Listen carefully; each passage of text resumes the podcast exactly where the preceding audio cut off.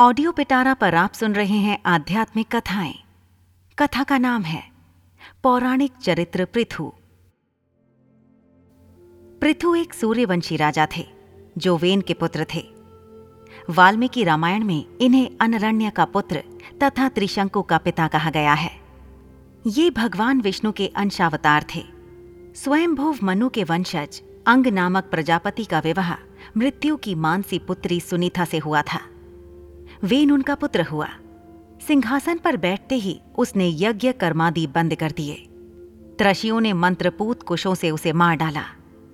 सुनीता ने पुत्र का शव सुरक्षित रखा, जिसकी दाहिनी जंघा का मंथन करके त्रशियों ने एक नाटा और छोटा मुख वाला पुरुष उत्पन्न किया। उसने ब्राह्मणों से पूछा, कि मैं क्या करूँ? ब्राह्मणों ने निशीत कहा। इसलिए उसका नाम निषाद पड़ा। उस निषाद द्वारा वेन के सारे पाप कट गए। बाद में ब्राह्मणों ने वेन की भुजाओं का मंथन किया, जिसके फलस्वरूप स्त्री पुरुष का जोड़ा प्रकट हुआ।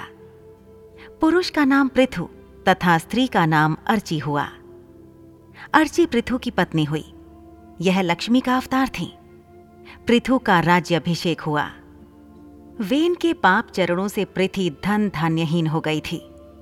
प्रजा का क्लेश मिटाने के लिए पृथु अपना अजगर लेकर पृथ्वी के पीछे पड़े तो वह काँप उठी और गौ रूप धारण कर शरण के लिए भागी। पर कहीं भी उसे रक्षा नहीं मिली। उसने राजा से प्रार्थना की कि वह अपने उदर में पचे धन धान्य को दूत के रूप में दे देगी। बशर्ते कि एक बछड़ा दे। स्वयंभुव मनु को बछड़ा बनाकर पृथ्वी दुही गई। अंत में राजा ने पृथ्वी को कन्या रूप में ग्रहण किया। पृथु बड़े धर्मात्मा एवं भगवत भक्त थे। इन्होंने ब्रह्मावर्त प्रदेश में पुण्य तोया सरस्वती के तट पर सौ यज्ञ किए। सौवा यज्ञ चलते समय ईर्ष्यालु इंद्र ने इनका अश्व चुरा लिया तो ये कुपित हो गए और धनुष पर अपना बाण चढ़ा लिया। त्रशियों के मना करने पर भी वे इंद्र को होम करने लगे तो ब्रह्मा ने उन्हें रोका। इस पर धर्मात्मा पृथु ने अपना यज्ञ ही रोक लिया। पृथु ने प्रयाग को निवास भूमि बना लिया।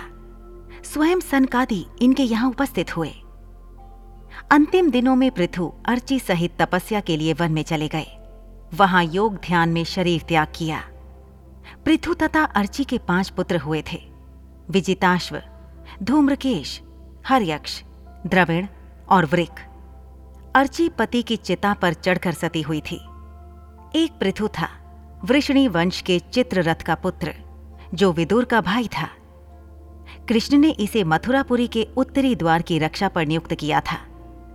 प्रभास तीर्थ में यादव वंश के अंत के समय यह भी परस्पर कलह में मारा गया। ऐसी ही इंटरेस्टिंग किताबें कुछ बेहतरीन आवाजों में।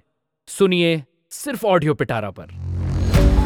ऑडियो पिटारा सुनना ज़रूरी है।